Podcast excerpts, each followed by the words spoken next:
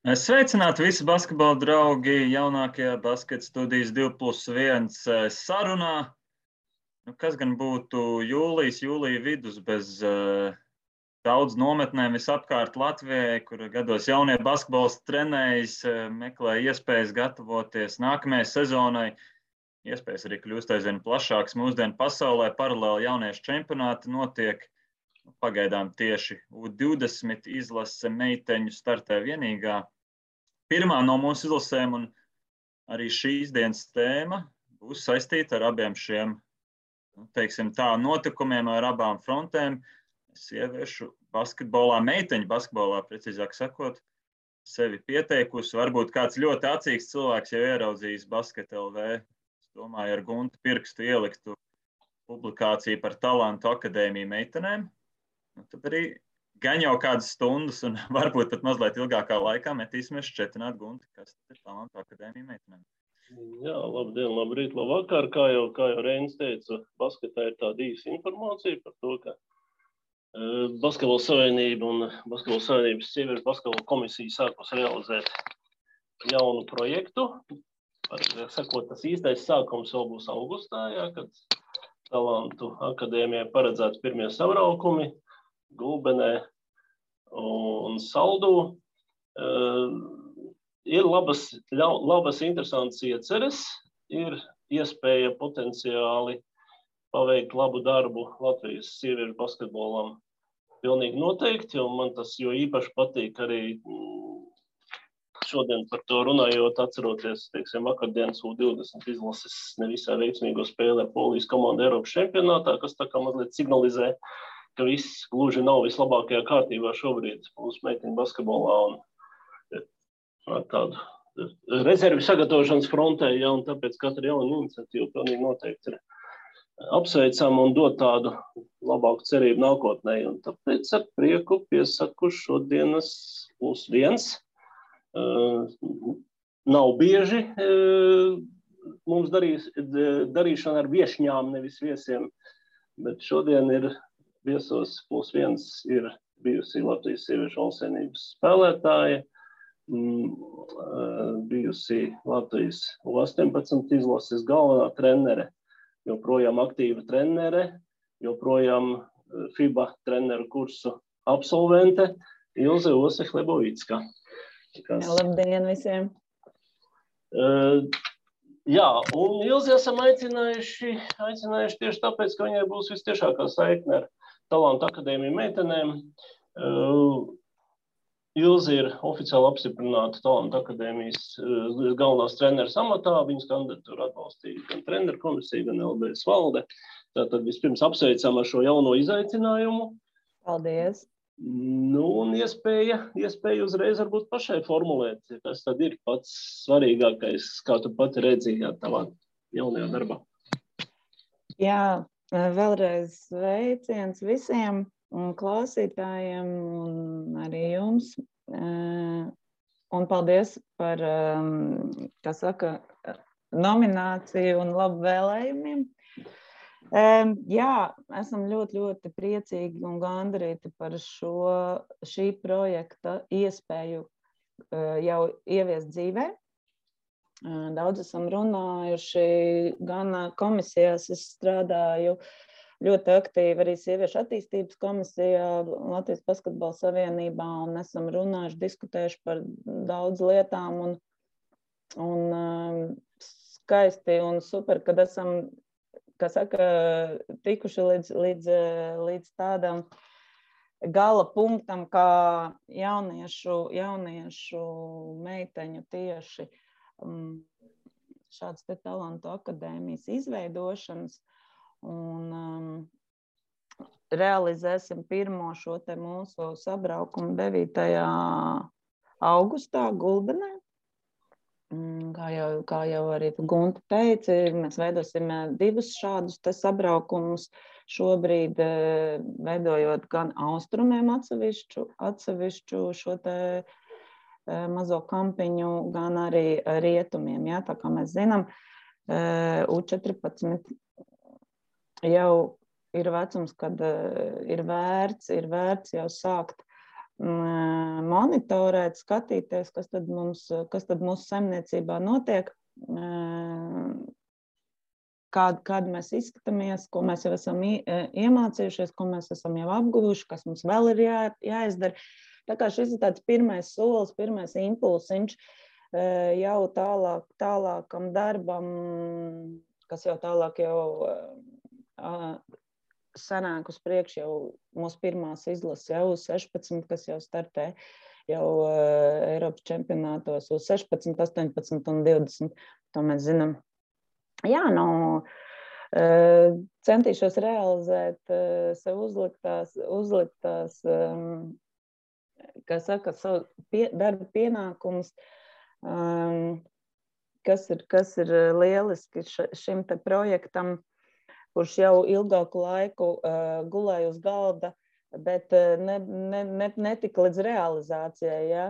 Nevar tā teikt, ka tagad, tagad mēs esam varbūt atmodušies ar kaut kādām idejām. Nu, nē, protams, ka uh, citīgi strādājuši visi, gan komisijās, gan arī um, mūsu izlašu koordinators uh, Edijs Eglītis uh, ir veidojis šo te, šo te projektu kuru, kuru tad vienkārši šobrīd mums ir pateicoties, pateicoties eh, kaut kādai vairāk iniciatīvai, runājot, darot un mēģinot piesaistīt noteikti arī finanses real, re, tādam, līdz, līdz tādai realizācijai. Jā, esam tikuši. Jā, tad, tad eh, atvainojos, tev pārtraukšu uzreiz tev konkretizējums. Tas ir par U14 vecuma grupas meitenēm, jā, un jā. Viņu, viņu apzināšanu Kāpēc tieši šis vecums ir tik svarīgs? Kāpēc tieši tam pievērst uzmanību? Nu, redz, pir, pirmais posms jau tas ir šīs te, līdz, līdz, līdz šim te U14. Jā, mēs strādājam visi tādā mini, sākot ar mini basketbolu un tālāk jau ejot tādā nopietnākā darbā. Nu, šis ir tas pirmais posms, pirmais posms līdz šim U16, kur principā jau visam, visam ir jābūt ieliktam, ja mēs runājam par basketbolā tādām iemaņām. Ja? Un te ir tas U14, mēs esam izvēlējuši un arī, arī pieredze.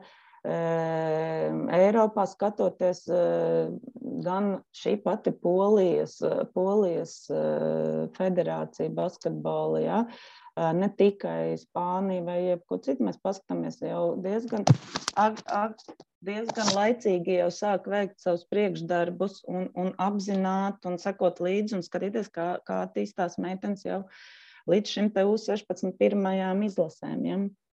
Respektīvi, tas ir brīdis, kad basketbolam no tādas rotaļas jākļūst jau par tādu nopietnāku nodarbi. Jā, jā, viennozīmīgi. viennozīmīgi. Nu, mūsu gadījumā, ja mēs skatāmies uh, atpakaļ pandēmija, ja, viss, vis, vis, kas, kas mūs ir mazliet atmetis no basketbola zāles, izmetis ārā uz eh, skrejceļiem. Mm, esam trenējušies kādu laiku tikai ārā. Tad, tad, tad noteikti, noteikti mums ir jādara, mums ir, mums ir saka, kopā jāstrādā jau tai, tai, tai nākotnē laicīgāk. Tā uzkrītošā pievienotā vērtība, es domāju, gan jau ir nu, visu iesaistīto motivēšana, gan treneri, ka viņi tiek ievērot, reģionu treneri, kas var piedalīties šajās nometnēs, gan meitenes, kuras varbūt spēlē kādās tālākās pilsētās. Kā ar to pašu darbu tām nedēļas nogalēm? Projekts paredz, ka tas arī būtu sezonas laikā. Uz, uz ko tur plānots likt akcentu, kur mēs, kur mēs tieši varam pavilkt teiksim, tā uz augšu mazliet tādu vecumu meitenes? Šobrīd, šobrīd es varbūt izstāstīšu, kā, kā, kā šis projekts uh, tiks realizēts. Tad uh, noteikti iesaistīsies reģionu treneri uh, šajā te mini, mini ciklā, ja, kur mēs organizēsim. Tiks atzina, jau ir, jau ir priekšdarbi veikti, esam apzinājuši. Pirmkārt, jau to, ka mēs gan es strādāju ar šī vecuma meitenēm, gan arī tātad tiek iesaistīti visi šī te vecuma meiteņu treneri. Esam veikuši priekšdarbus un uh, treneri ir iesūtījuši jau savu sporta skolu audzēktus, ko, ko viņi redz un jūt kur, kur varētu tātad, šī tā attīstība ja, turpināties. Šodien būs iespēja ne šodien, bet 9. un 16. augustā būs iespēja šīm meitenēm kopā jau sanākt un, un jau tā varētu teikt, pirmie mazie spārīgi savā starpā, starp, starp labākajām. Un noteikti akcents un uzsvars tiks šobrīd vērsts uz, uz vairāk uz tādu Eh, uzbrukuma fāzi, tātad tas nozīmē uz tehniku, ja, eh, kas, protams, eh, ir, ir pirmais, kas ir, kas ir noteikti noteicošais faktors, lai tu kā spēlētājs varētu labi justies laukumā. Tātad, tātad šie te tehnikas, tehnikas elementi, dribbles, piespēles, ehm, kādas izspēles, tur piespēle, ieskriešana, give and go. Eh, situācijas. Šādā veidā mēģināsim, mēģināsim eh, veidot, jau izrietot no manas eh, pieredzes un zināšanām pēc šī FIBAS, FIBAS kursa, kurš, kurš bija kurš bija trīs gadu garumā, kuras absolvēju veiksmīgi. Tātad, liekot lietā šīs zināšanas, kopā veidojot uh, kopā veidojot šo treniņu programmu tieši šo trīs dienu garumā. Tā kā, ehm, jā, Pastīsimies, kā, kā, kā mēs izskatāmies eh, caur, caur šiem tādiem vingrinājumiem un, un arī savstarpējām spēlītājām, minispēlītājām. Ja? Spēlēm, es domāju, tādām sacensībām. Klau, ko var iemācīt četros treniņos? šādā sabraukumā? Tu zini, ehm, šeit jau neiet runa par to, ka mēs šajās trīs dienās iemācīsim. Mēs, mēs zinām, ka mēs visi treneri strādājam jau diezgan ilgi līdz, šim, līdz šai dienai. Tad vienkārši būs iespēja arī redzēt, kā tad, kā tad šīs meitenes jūtas jau tādās situācijās, ko varbūt mēs savos treniņos nevaram izmantot. Kāpēc nevaram izmantot? Jo nu, esam reāli, nu, nav mums sporta skolā 12 līdzvērtīgi šobrīd, šobrīd audzēkņi. Un um, ir lietas, kuras varbūt tās nav iespējams realizēt, ja, tīri, tīri šī te atšķirīgā līmeņa ziņā, kad nu, notiek treniņi Mums jā, ir katram kāda sporta zvaigznīte, kāds, kāds talantiņš, bet nu, esam reāli. Tie nav visi 20, 20 bērni, kuri ir atnākuši. Cits ir atnācis pandēmijas laikā, cits ir, cits ir savukārt krietni ātrāk, līdz ar to šīs iemaņas ir labākas. Nu, jā, saprotam to, ka um, arī kaut kādas lietas varbūt tās nav izdevies, izdevies realizēt tīri sporta skolu, sporta skolu treniņos. Un savukārt, atkal kopā strādājot ar treneriem, mēs, mēs to kopā nu, noteikti redzēsim labāk, uz ko pievērst uzmanību vēl, lai, lai, lai līdz tam, kā saka, līdz tiem pirmajiem jau izlases treniņiem tādiem, kā saka, kārtīgiem, jau, lai mēs e, šos bērnus labāk sagatavotu paši savās, savās sportskolās. Nu, iemesli gan jau varētu būt daudz un dažādi. Nu, no tevis nosauktiem par konkurences trūkumu tādā vecumā, vai vienkārši arī tīri tas, ka nesanāk to pilnveidot e, pilnvērtīgi, jo kaut kāda braukšana jāpiekopja. Mēs varam iztēloties dažādas stāstus, bet tas uzsvars uz uzbrukumu un tehniku var secināt, ka tavuprāt tā ir tā lieta, ko mēs šobrīd visvairāk palaidām garām, neiemācām?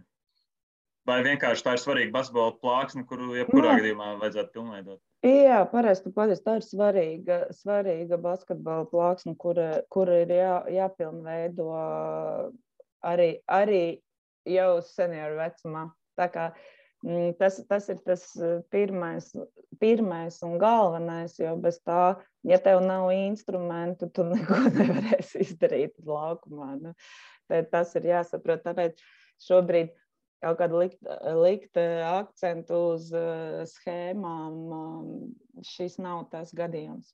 Šeit, šeit tieši vairāk iedot šo impulsu un saprašanu bērnam, pie kā viņam pašam jāstrādā. Jo, jo nepietiek tikai ar sporta skolas treniņu, uz kuru mēs atnākam. Nu, Diemžēl to mēs tagad saprotam un zinām, kad ir jāstrādā arī papildus pašiem un, un, un jāmeklē tās iespējas, un acīm jādeg un jāgrib. E, nekā savādāk. Nu, respektīvi, Talanta akadēmija var, var palīdzēt parādot tādu virzienu, ja, kurā, jā, kurā jāstrādā jā. pašiem un, un tā tālāk. Uh, pieminējām jau tātad pirmās nomenes gulbenēs saldu, tātad stāsts ir par diviem Latvijas, Latvijas reģioniem. Ja, ir, ir, ir tāda uh, Uh, mehāniska robeža ir novilkta Latvijas kartē, ja ir, ir meitenes, meitenes, kuras pulcēsies austrumu pusē, respektīvi pirmā nometne Gulbenē, no rietumu puses savukārt, savukārt saldu. Um, uh, kā ir, teiksim, līdzinējā Latvijas jaunatnes basketbola sistēma vairāk ir radinājusi, ka meiteņu segmentā tomēr tas Rīgas īpatsvars ir bijis ļoti liels izlasēs. Nu, gandrīz visās, ar ļoti, ļoti retiem izņēmumiem. Ja? Kas varbūt ir tās lietas, kas reģionos īsti līdz šim nav, nav nostrādājušas pietiekami efektīvi un ko tur varētu talantu akadēmija līdzēt?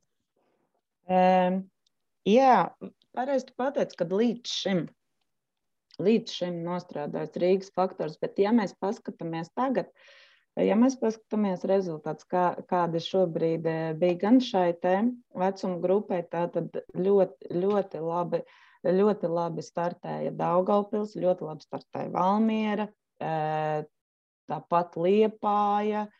Jā, mēs redzam, tā kā eh, es šeit tieši gribētu uzsvert to, ka jā, varbūt, kad, varbūt, kad jāskatās ir plašāk. Un šis ir tas projekts, ko mēs gribam realizēt, kad mēs jau skatāmies plašāk uz visu. Ja?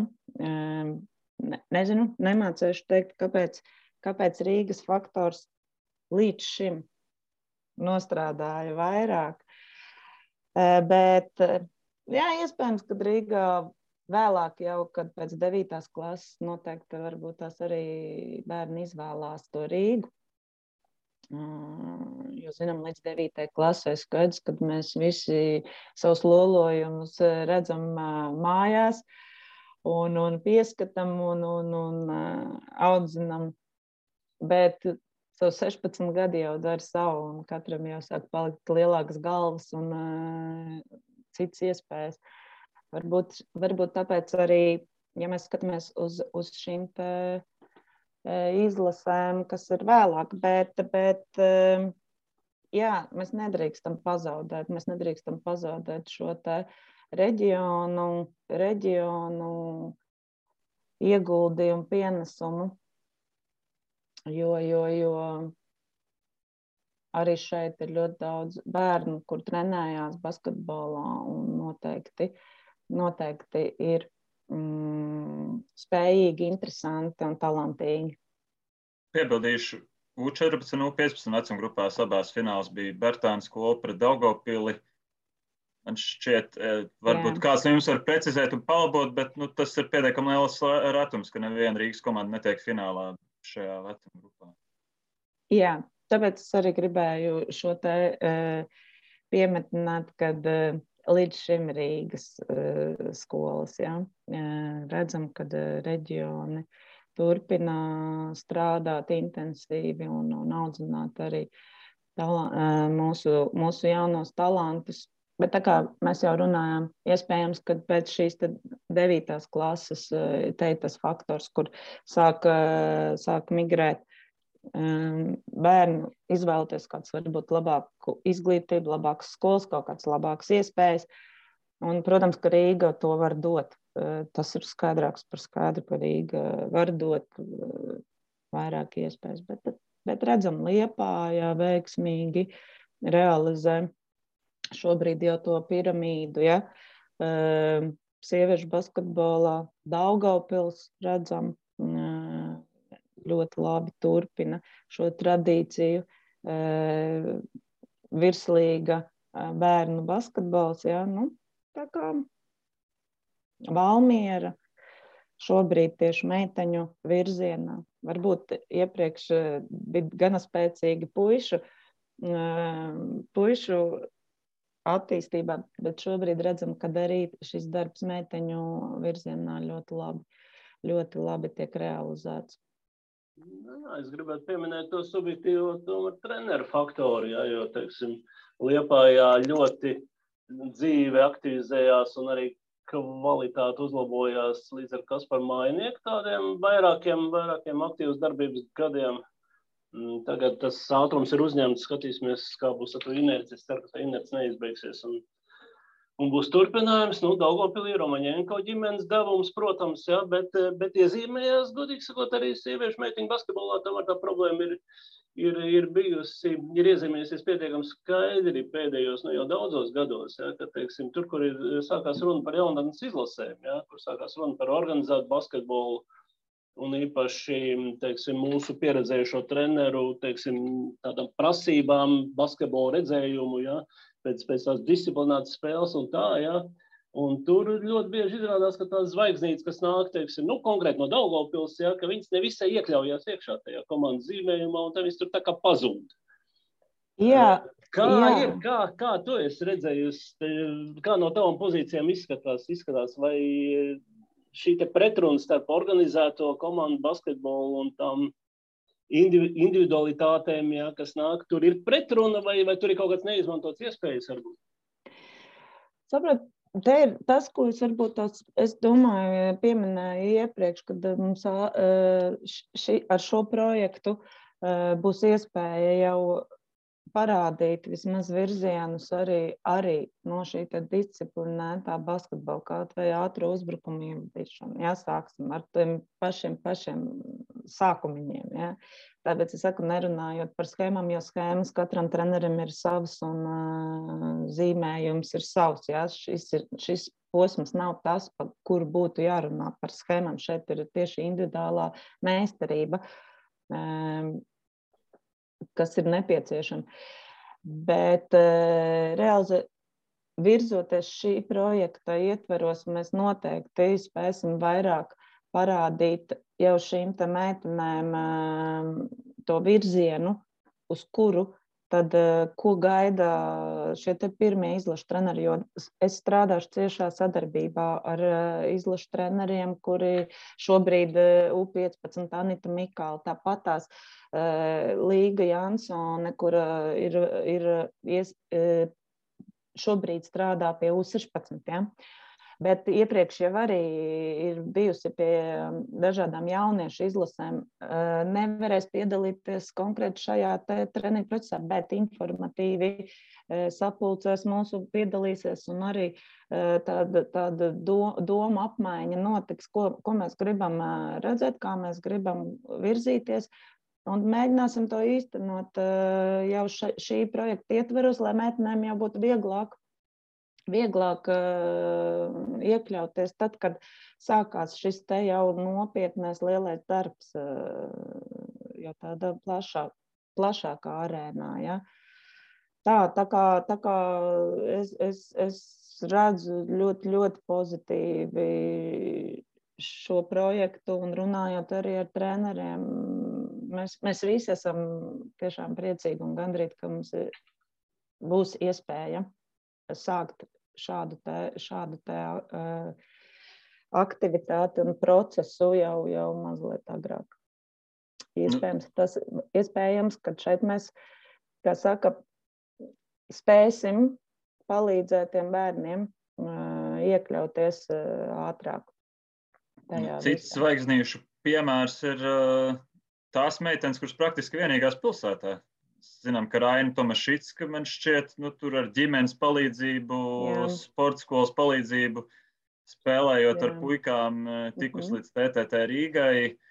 Jā. Vārdā nesauksim nākamās. Es zinu, labi, ka ir viena pilsēta vidzemē, kur arī ir eh, viena meitene sporta skolā, kas šķiet vēl Jā. brauc uz tūpu pilsētu, spēlē pie četras gadus vecākām.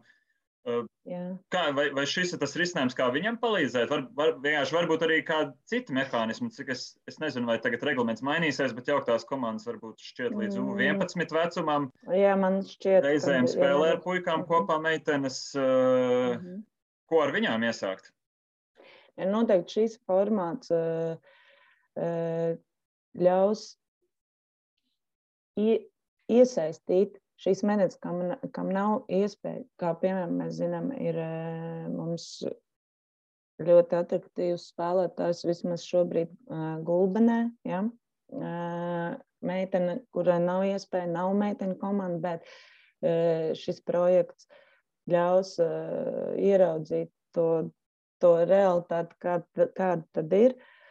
Un savukārt, uh, varbūt uh, tieši tieši sezonā iesaist, iesaistīties kādā no meiteņu komandām, lai turpinātu savu attīstību tieši caur sacensībām. Ok, tren, treniņu process viens, bet uh, arī sacensībās ja, piedalīties. Tā kā mēs, mēs to zinām, mēs, uh, mēs redzam, mēs monitorējam, uh, un šis ir, šis, ir, šis ir tas, kas arī ietilps manos darba pienākumos, būt ciešāk ciešā kontaktā gan ar treneriem, monitorēt uh, meitenes, skatīties, uh, kā viņas attīstīsies vēlāk, turpmāk, ja, pēc šīm trim dienām, jo šo, šo, šīm trim dienām nekas nebeidzās, kurās mēs satiksimies, un, un tikai viss turpinās. Tā kā, uh, jā, jā, Es domāju, sacensībās tādā izpratnē, ka palīdzēt kaut kur citur LJBL uzspēlēt, kur jau ir īsta komanda, vai, vai,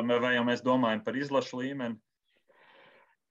Ja, ja mēs runājam par konkrētām situācijām, ja, kad mums ir arī meitenes, kurām nav konkrētās komandas, ja, meiteņu pilsētā, bet šī arī ir iespēja palīdzēt palīdzēt tikt, izvēlēties kaut kādu labāko risinājumu priekš sevis un, eh, un, un turpināt attīstīties jau eh, tā, kā tam būtu jābūt.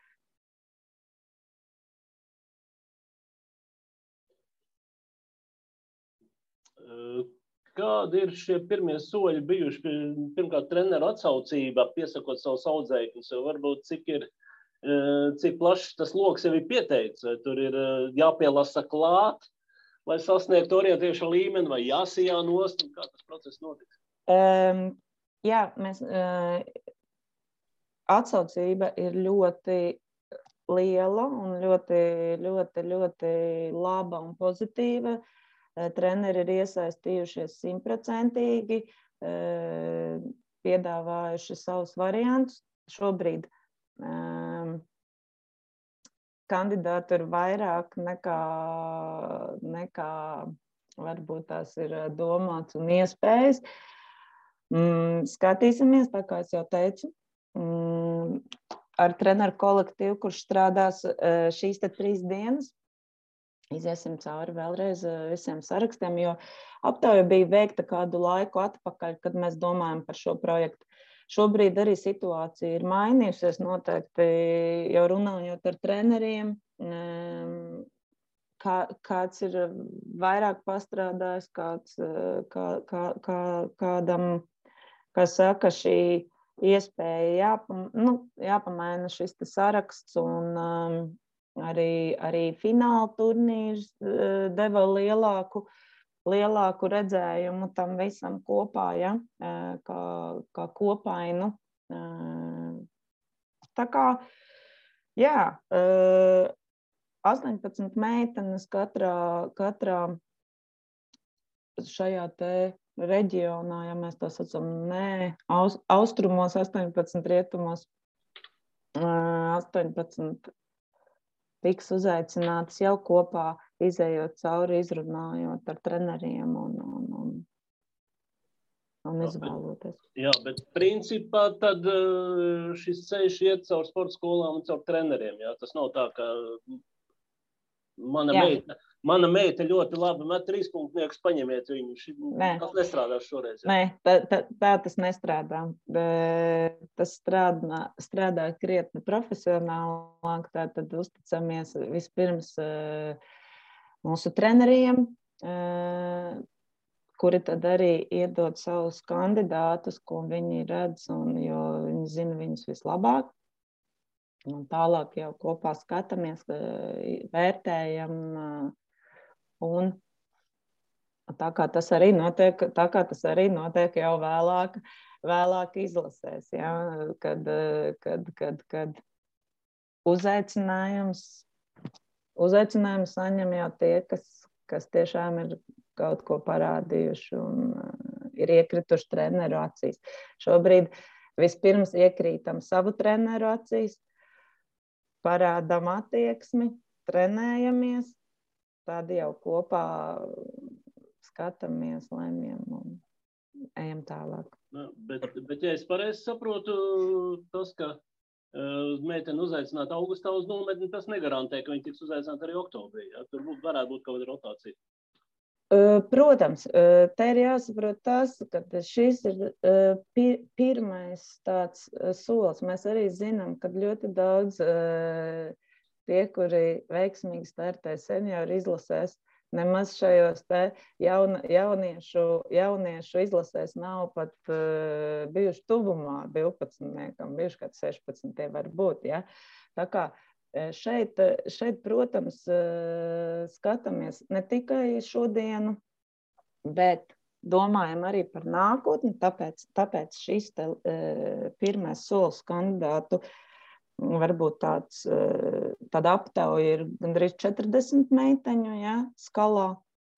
Un, zinām, iz, vienas izlases sastāvs ir 12. Ja. Tā, tāpēc, tāpēc šobrīd ir tāds plašāks lokus, un tad jau skatāmies, kā attīstāmies, kā, kā, kā, tas, kā tas tālāk turpinās, kas notiek. Un iespējams, ka kad līdz izlasēji izšauja vēl kāds, ja, kurš varbūt šodien, šodien vēl tikai cītīgi domā par, par, par, par treniņu procesu, bet iespējams, ka uh, dos impulsu, kā saka, vairāk strādāt, vairāk darīt un, un, un, un, un būt soli priekšā pārējiem. Jā, Ar ko vispār jārēķinās meiteņu vecākiem? Ja viņu atvest tiek iekļaut kandidātu sarakstā uz nometni, kaut kas no viņa maciņa arī nāk par, par to visu? Nē, šis ir Basketbola savienības projekts jau tālākā kontekstā, domājot jau par šim te izlasēm jau uz priekšu. Tātad šeit šodien varbūt izlašu, izlašu koordinātori varētu pateikt, kā un kas, bet tik cik ir mana informācija, šis ir um, absolūti Basketbola savienības uh, finansēts projekts. Jā, vecāku līdzfinansējums nav paredzēts, bet, uh, bet tu pieskaries ļoti interesantai tēmai, par ko faktiski mēs varētu uh, trīs atsevišķus podkastus taisīt, respektīvi, uh, respektīvi Latvijas jaunatnes izlašu dalībnieku sarakstā, jā, tie, tās, kas ir gājuši cauri pēdējos 20, 30 gados. Tur ir meitenes, kuras spēlējuši pa 5, 6, 7 Eiropas čempionātiem, jā, un basketbols viņām ar to paši beidzies. Un ir meitenes, kuras, kuras tā, kā, tā kā tu pieminēji, ja, ka nav bijušas jaunatnes izlasēs, vai labākā gadījumā bijušas kaut kur tāls kandidāts, varbūt 12 spēlētājs, un tagad spēlē pat valsts cienībā. At, kā ir, kā ir, kādai acī jābūt, ir, jābūt ir trenerim, lai, lai pamanītu un novērtētu šo te aspektu, ja, kurai meitenei tas basketbols tiešām ir mm, asinīs un, un būs dzīves saturs, un viņa savu darbu un pacietību pierādīs, ja, ka viņa to var spēlēt ļoti augstā līmenī. Mm, un kuras, kurām savukārt tā tomēr ir izklaide, izklaide jaunības izklaide. Ja, kā nokoncentrēt to resursu vairāk uz to pirmo kategoriju, ja mēs domājam par tādu lielā basketbola perspektīvu valstsienības vajadzību. Manuprāt, jā, zinām, mēs zinām šos, šādas situācijas, jā, tā kā to arī pieminēja kad ir meitenes, kuras piecos čempionātos ir, ir startējušas un varbūt pat vienā vasarā vairākos. Ja? Un beig beigās izrādās beidzot sporta skolu ši, šīs te, kā saka, basketbols vairs nav aktuāli, jo, jo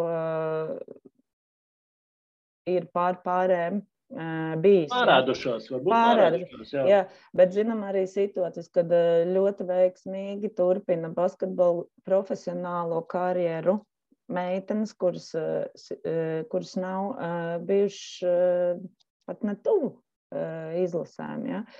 Nu šeit Tā ir skaidrs. Nu, man, man, mana saprāšana ir tāda, nenokaut uh, agrīnā vecumā šo mīlestību pret basketbolu. Mēs nekad nezinām. Mēs nekad nezinām, kurā brīdī tas attīstī, attīstība sitīs to augstāko, augstāko posmu jā, tavā, tavā karjerā.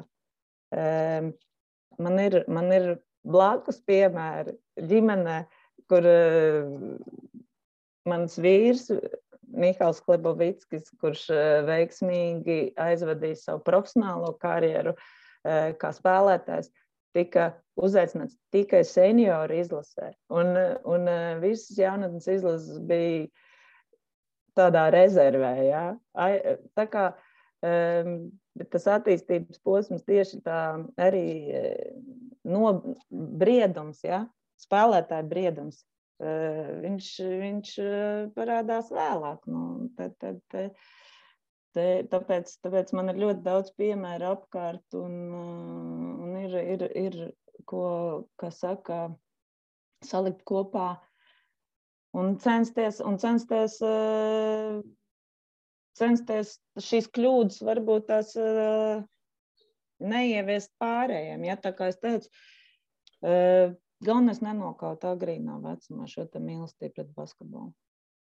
Un uh, viens spēt iedot, iedot, motivēt, iedot šo bakcili un noturēt viņu. Jā. Nu, kāds mums katram izdodas treneriem, nu, es domāju, tādā veidā, ja, tā, nu, tā, tā, tas jau ir katra trenera kompetencē, bet, nu, es domāju, mūsu sabiedrības, basketbola sabiedrības uh, tomēr uzdevums ir eh, iesaistīties tajā, ja, piedalīties ar savām domām, idejām un, un pieredzi. Un domāt par to, lai mēs nu, nu, pēc iespējas labāk un vairāk saglabātu šos te, šos te sāks, sākot ar bērniem, līdz beigās, beigās mēs, mēs redzam pēc iespējas vairāk jau mm, spēlētāji, kuri kuri ir izvēlējušies kā profesiju.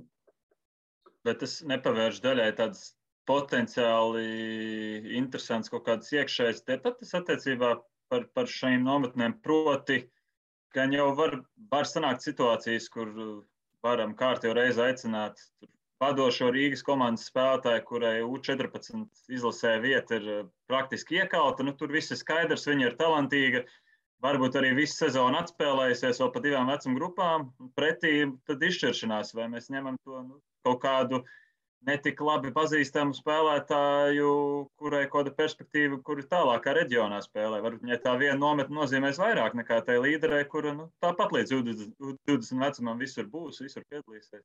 Bet neviens nekad nav teicis, ka tu būsi. Nu, protams, bet nu, reizēm ar talantu jau reizēm tas talants tā spēj sārā, ka nu, tajās izlasēs domāju, jau tu iekļūst. Es domāju, visam jābūt līdzsvarā. Visam ir jābūt līdzsvarā. Ir gan jābūt arī šim te šobrīd, ja mēs, ja mēs redzam šim te, e, šim te spīdeklim, lai, lai ja es kā, piemēram, šobrīd no nezinu, zemākas komandas vietas, ja, e, esmu uzaicināta un es, man ir iespēja ar, ar, ar, ar viņu kopā trenēties. Uh, sparingot, redzēt, kā tas viss izskatās kopainā. Un, un varbūt es nemaz neesmu nemaz sliktāk par viņu. Ja? Jo, redziet, te, ir, te ir tā lieta, spīdeklis un spīdeklim apkārt ir arī mazie spīdeklīši. Bet viens, kā saka, viens, viens, nav, viens nav karotājs. Tu vari uh, tu vari daudz lietas izdarīt, tu, jā, punktus mest, un ne, bet, ja tev nav kas iedot piespēli, tad tev ir grūti to visu paveikt vienam pašam. Ja? Un šeit atkal tā iespēja būt kopā un redzēt, kā tas viss izskatās kopainā. Tāpēc tas tāds man šeit interesants jautājums. Ar tiem maziem spīdeklīšiem tā nometne vērtīgāka ir des savā ziņā. Es domāju, ka visiem ir, visiem ir vienlīdz vērtīgi, jo uh, skatāmies, kā gribam. Šobrīd U14, ja mēs runājam par U14 vecumu, tad šāda veida sanākšanas kopā nav bijušas. Līdz ar ko, līdz ar ko katram no šiem bērniem būs noteikti savs plus tam visam. Es, es pat teiktu, mazliet tādā apgalvojošākā formā. Es tieši nesen sanācu apmeklēt vienu. Nu, mums tagad vasarās nometnes ir daudz, Jā. dažādu veidu, kāds vāc lielāku naudu, kāds vairāk uz entuziasmu. Es tādu interesantu atziņu dzirdēju no viena trenera, ka viņš vispār apsvēra no puišiem vasarā atteikties. Tur konkurence ir, tur niša ir aizpildīta, ka patiesībā uh, trūkst tādu cilvēku, kas uh, savu brīvo laiku tērē nu, ārpus sporta skolām, protams, kas ņemtu un ar tām meitenēm tā rīktīgi, rīktīgi strādāt. Varbūt arī tādā ziņā šī niša tagad nu, kaut cik tiek aizpildīta. Es arī domāju, tieši ja gados jaunākām meitenēm tas, ka ar pieaugušajām vasarā treneris strādās, tas skaidrs. Jā, ļoti labi. Ļoti labi prieks dzirdēt, kad uh, ir treneri, kuri, kuri gatavi uh, arī papildus veltīt savu laiku tieši meiteņu virzienā, jo, nu, jā, nu, kaut kā, kaut kā varbūt tas, tas vienkārši šobrīd līdz šim uh, bijis mazāk interesants, ja? mazāk interesants. Uh, vairāk strādājam ar puišiem, NBA, tur redzam Naudā jau kaut ko, jā, redzam jau tur ātrāk jau ko mēs varam nopelnīt un kā mēs tur varam attīstīties meiteņu kontekstā, noteikti tas ir mazliet savādāk. Bet es nedomāju, ka uh, mazāk interesants. Es domāju, ka ir ļoti interesanti un, un, un ticiet man, meitenes, meitenes uh, ir pierādījuši ar savu apņēmību, un, un, un kad, kad var arī liel, lielas lietas izdarīt. Kā Tā kā prieks dzirdēt, kad ar vien vairāk treneri mm, iesaistīsies vai iesaistās tieši meiteņu attīstības virzienā. Katrā ziņā arī tas treneru savstarpējā komunikācija šajā procesā, gan atlasot mm, akadēmijas dalībnieces, gan arī strādājot ar viņiem šajos sabraukumos, es domāju, ka tas treneriem arī tāds papildus impulss un, un kaut kāda iespēja varbūt paskatīties no cita rakursa uz savu darbu, uz kolēģi darbu. Ja, un... Noteikti, noteikti es piekritīšu tam, ka arī mums, kā treneriem, ir ļoti interesanti eh, redzēt, kā, kā, kā izskatās ne tikai mans audzēknis, bet arī, arī kolēģi ja, eh, audzēknis un kopā. Ehm, kā saka, kopā sanākt eh, sapulcītā un tādu brainstormingu uztaisīt un parunāt pa lietām, kas pie kā jāpiestrādā katram. Katrs mēs redzam šo te, uh, bērnu ar citām acīm, kas arī ir ļoti, ļoti labi. Uh, jo vairāk acis, jo, jo, jo lielāka izaugsme, tā varētu teikt. Ja? Jo vairāk tu vari iedot, iedot to feedback uh, tieši, tieši kas, kas varbūt tas uh, vēl ir vajadzīgs nevienmēr tu pats tu strādājot ar, ar konkrētu audzēkni, jā, tu visam pieskaries, tev liekas, tu visu dari pareizi, visu, bet tev kolēģis pasaka, klau, tur, ej, tur kreisā roka jātīst vairāk, jā. o, jā, kreisā roka. Nu, tā, es, es kā piemēriem mīnu, un, un es domāju, ka tas ir tikai pozitīvi, kad mēs uh, strādāsim visi kopā. Protams, līdz šim noteikti, kad starp treneriem ir bijusi vienotība un sadarbība, bet šajā projektā noteikti viņi ir plašāk. Jau, jau ļaujot arī iesaistīties pašiem treneriem, šajā treniņu procesā ar šīm meitenēm, redzēt arī pašam kādu ideju, pasmelties, padalīties. Ja? Tā kā, jā.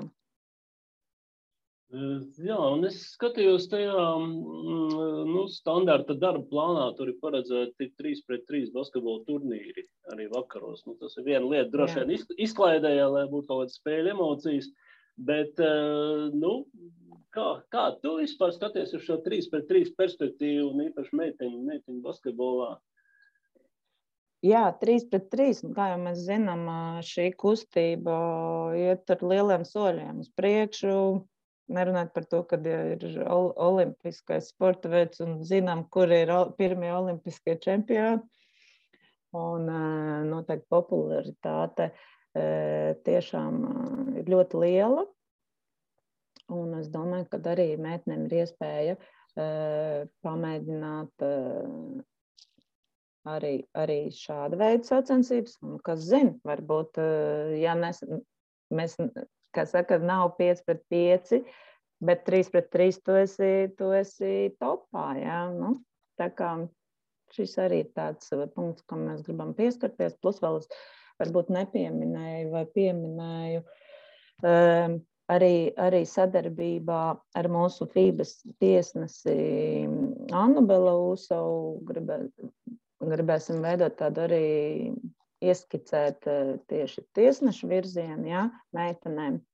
Ja redzam, mums ir ļoti, principā jau tā tendence arī tiesāšanā uh, no sieviešu puses ir, ir, ir, ir, ir, uh, ir virzījusies krietni uz augšu. Ja kādreiz mēs bijām pieraduši, kad mums ir tikai vīriešu kārtas tiesneši, tad šobrīd jau arī sievietes tiesnesis tiesā vīriešu mačus un tā tālāk. Tā kā uh, Tā kā arī šo, šo lauciņu jā, parādīt jā, virzienu un paskatīties, un Anna, kā viena no mūsu FIBas tiesnesēm, noteikti, noteikti varēs pastāstīt un iedvesmot, varbūt kādu iedvesmot arī, arī šajā virzienā. Tā kā šis projekts mēģināsim aptvert, pieskarties šim te dažādiem aspektiem tieši saistībā ar basketbolu attīstību. Jā, nu, interesanti, kā, kā teiksim, saskanēs šī te tiesnešu, tiesnešu attīstības kaut kādas lietas ar spēlētāju attīstību, jo vismaz vīriešu segmentā ir pierasts, ka pat tiesnešiem kļūst tie, kas nu, pa spēlētājiem nekādā gadījumā nevarētu kļūt, ja?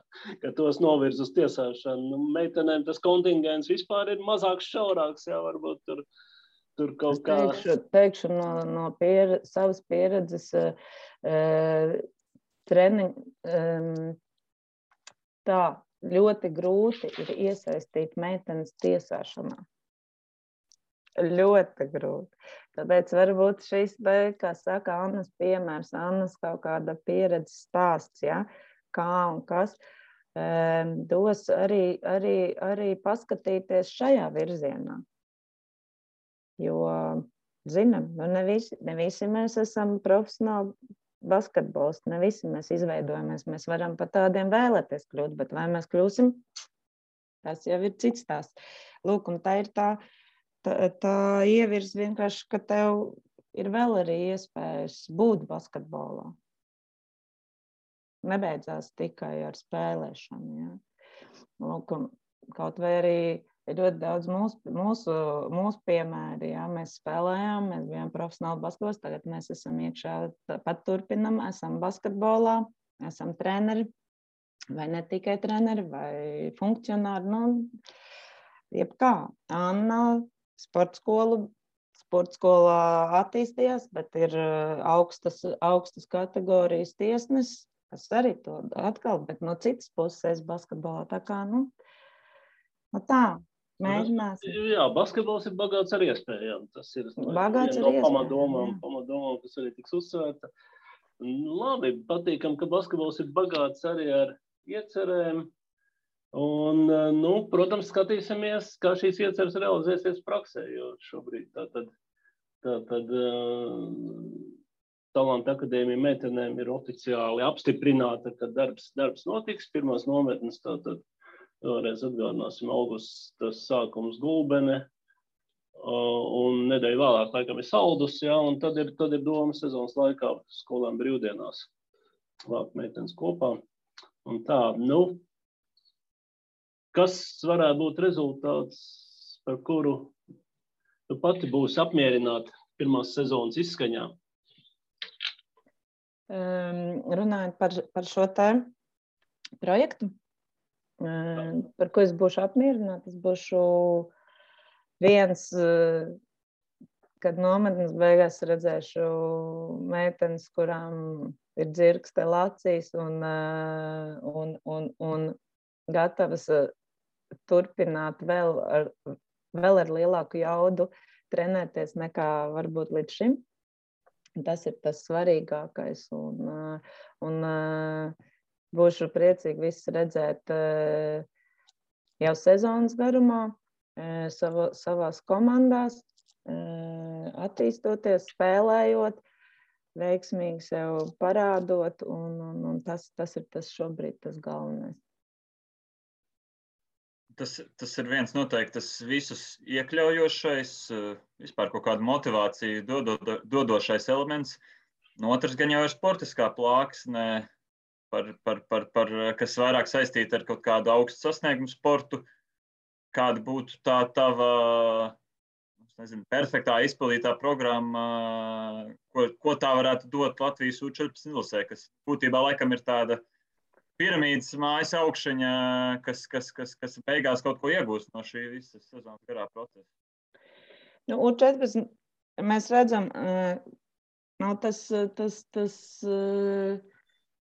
man, man, mans, lai man būtu smaids uz lūpām un es varētu veiksmīgi, veiksmīgi skatīties, kā meitenes attīstās. Tas ir tas, kad mēs redzam laukumā jau kaut kādas darbības, kas tiešām pielīdzinās, pielīdzinās um, vēlamajam, um, vēlamajam redzējumam, par ko mēs arī runājam, kad iekļaujās jau tādā komandas darbā. Viens ir individuālais šobrīd, varbūt vairāk, bet kad jau mēs uh, iekļaujamies un, un mūsu basketbols teik, jau sāk palikt ar vienu ar vienu, vienu ar katru, kā saka, ar katru punktu augstāks un augstāks.